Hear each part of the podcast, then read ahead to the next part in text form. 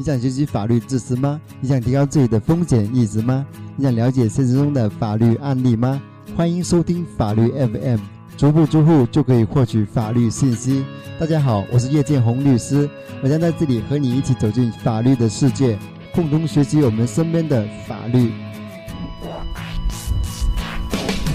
法律 FM，您身边的私人法律顾问，欢迎大家收听。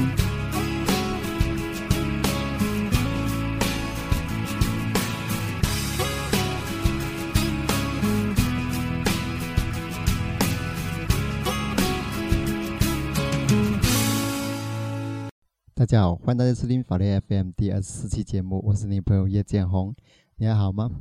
最近有点忙，所以有一段时间没有给大家录这个法律 FM 节目了。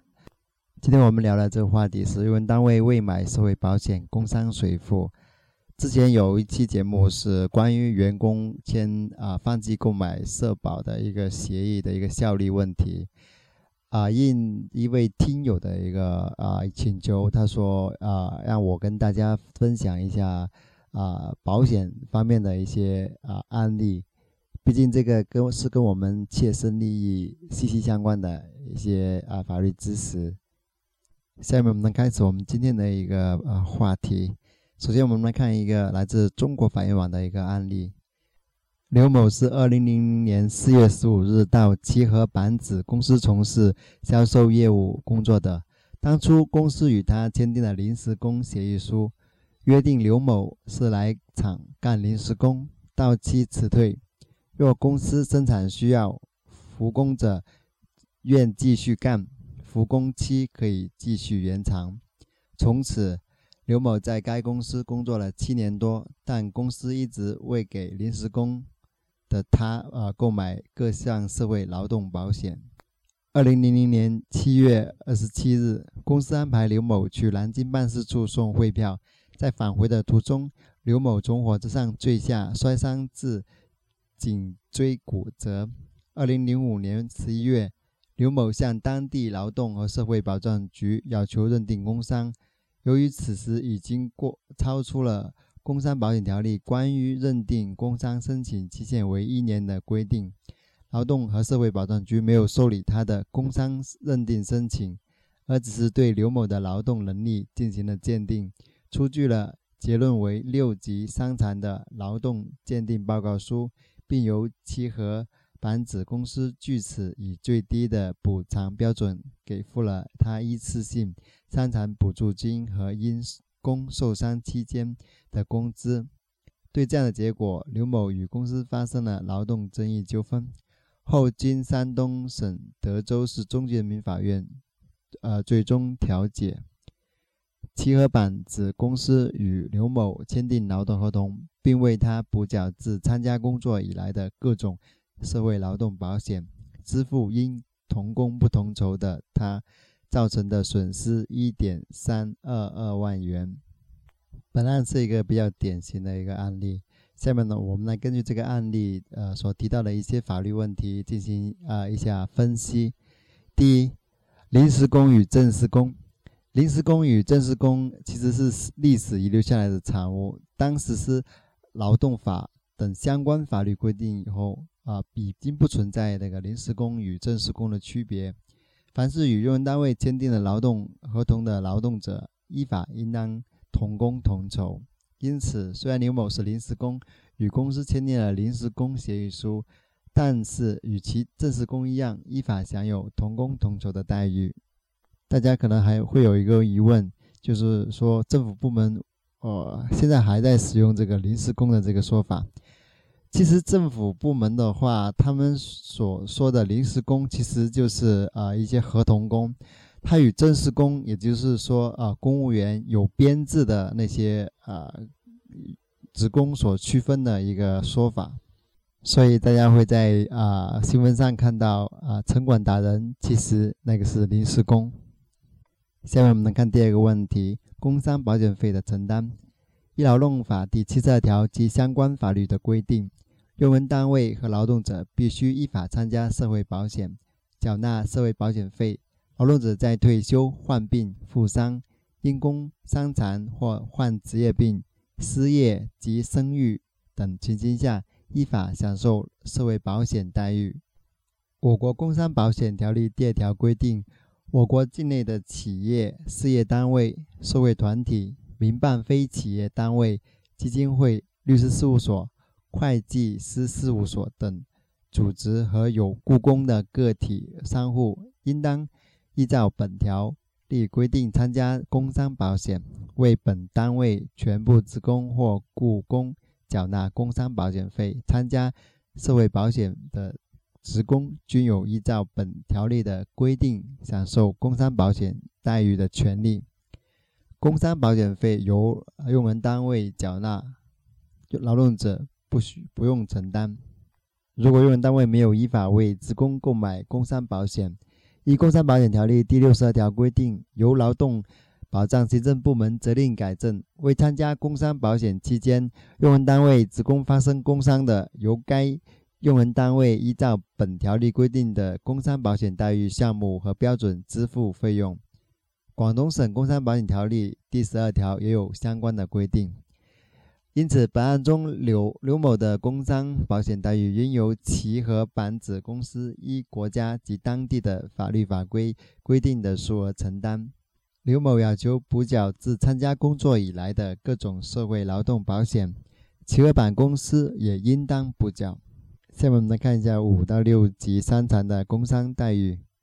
根据《工伤保险条例》第三十六条规定，五级、六级工伤的一次性。工伤医疗补助金和一次性伤残就业补助金的具体标准由省、自治区、直辖市人民政府规定。啊，根据本案的一个六级的一个伤残标准，我们来看一下广东省是怎样一个待遇。根据《广东省工伤保险条例》第三十二条、三十三条规定，五到六级的工伤待遇主要有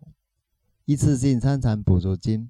由工伤保险基金支付，标准为五级伤残为十八个月的工本人工资，六级伤残为本人十六个月的工资。保留与用人单位的劳动关系，由用人单位安排适当工作，难以安排工作的，由用人单位按月发给伤残津贴，标准为五级伤残为本人工资的百分之七十。六级伤残为本人工资的百分之六十，并由用人单位按照规定为其缴纳应缴纳的各项社会保险费。伤残津贴实际金额低于当地最低工资标准的，由用人单位补足差额。伤残职工本人提出与用人单位解除或者终止劳动关系的，由工伤保险基金。支付一次性工伤医疗补助金，由用人单位一次性支付伤残就业补助金，终结工伤保险关系。一次性工伤医疗补助金的标准为五级伤残为十个月本人工资，六级伤残为八个月的本人工资。一次性伤残就业补助金标准为。五级伤残为五十个月的本人工资，六级伤残为四十个月的本人工资。本人工资是指工伤职工因工作遭受事故伤害或患职业病前十二个月的平均缴费工资。本人工资高于统筹地区职工平均工资百分之三百的，按照统筹地区职工平均工资的百分之三百计算。本人工资低于统筹地区职工平均工资百分之六十的，按照统筹地区平职工平均工资的百分之六十计算。关于这个本人工资，在现实生活中，很多企业都不是以员工的实际工资去购买这个啊社会保险，导致在啊发生工伤以后，员工在啊领这个工伤保险待遇的时候，社保会。以他缴费的这个啊基数去啊计算员工本身的一个社保待遇，在现实生活中，很多发生工伤的劳动者并不知道这部分差额其实是可以向用人单位去啊主张的。也就是说，比如说你的工资是三千，但是你实际的缴费工资其实是一千三的话，其实你是可以按三千去计算你的社保待遇。呃，那个社保如果以一千三去给你支付这个社保待遇的话，剩下一千七的这个呃差额是可以向啊用用人单位去主张的。根据上面案例法律问题的分析，下面我再跟大家再强调一下啊，我们在现实生活中应该要注意的几个法律问题。第一个问题是社会保险费的缴纳。用人单位为劳动者缴纳社会保险费是其法定的义务。如果用人单位不依法缴纳的，劳动者可以投诉到劳动保障行政部门，由其责令用人单位改正，或者可以依据《劳动合同法》第三十八条的规定解除劳动合同，并请求经济呃补偿金。第二，工伤的一个申报问题。自发生事故伤害之日起，或被诊断鉴定为职业病之日起三十日内，应要求用人单位到劳动保障行政部门提出书面工伤认定申请。用人单位未按啊时提出工伤认定申请的，啊职工或者是直系亲属、工会组织，在事故伤害发生之日或被诊断鉴定为职业病之日起一年内。可以到当地劳动保障行政部门提出书面工伤认定申请。第三个应该要注意的问题是工伤的一个伤残评定问题。工伤经治疗医疗终结期满，伤情相对稳定后存在残疾影响劳动能力的，应当接受劳动能力鉴定。具体的程序就是到医院开具啊终结治疗诊断书。再到当地的一个社会保障局及社保局开一封啊伤残评定介绍信，到当地社会保障局指定的医疗机构进行劳动能力鉴定及评残，最后是到啊当地社会保障局啊领取这个鉴定结论。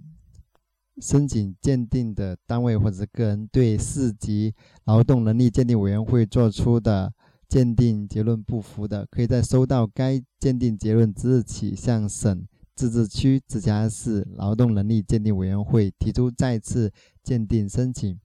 省、自治区、直辖市劳动鉴能力鉴定委员会作出的劳动能力鉴定结论为最终结论。